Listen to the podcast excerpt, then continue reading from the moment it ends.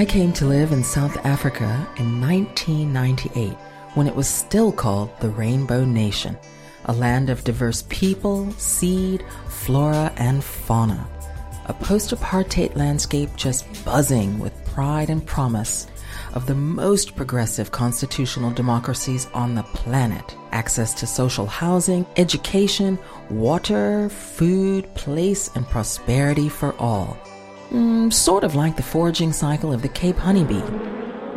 And there we were, dancing a new dance, making moves toward a future filled with social harmony, water, and food. So, what happened? Just when Mandela was being released, a lot of whites thought we were going to drive them into the sea, of course, which we, we didn't.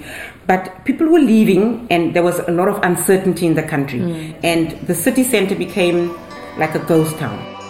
Queen Bee herself and confessed consumer of nearly 20 liters of raw honey weekly, that's Portia, owner of the country's first African food restaurant based in Cape Town, the Africa Cafe. So I'm Portia Mbau. I'm actually Rambao, which is Venda. Oh my gosh, we use a lot of honey. We have a marinade sticky chicken wings that I developed once when we were on a camping trip in Namibia, and it uses honey. I'm always for the pure thing.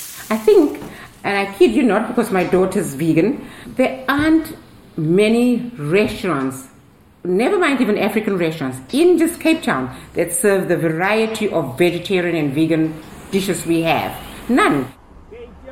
That's got a lot to do with our history, of course, where everything superior was white and everything inferior was black. Dr. Tracy Ledger, researcher and food systems activist, author of An Empty Plate, dishes up a full one when talking about local food history. White people's food, even in a democratic South Africa, you don't walk away from your history just and just throw it away. Your your history walks with you. And there are a few places where your history walks with you as intimately as it does in the food that you eat. So come, catch a buzz with me as I share an African adventure. Be there, do that. My bi monthly podcast full of everyday stories about the future of food, race, and social impact in Africa. I'm Yolanda Busby. This podcast is brought to you by Prosperity Food Company makers of Trust Rusks and Be Grateful iced teas, along with other fantastic indigenously African snacks. We grow change.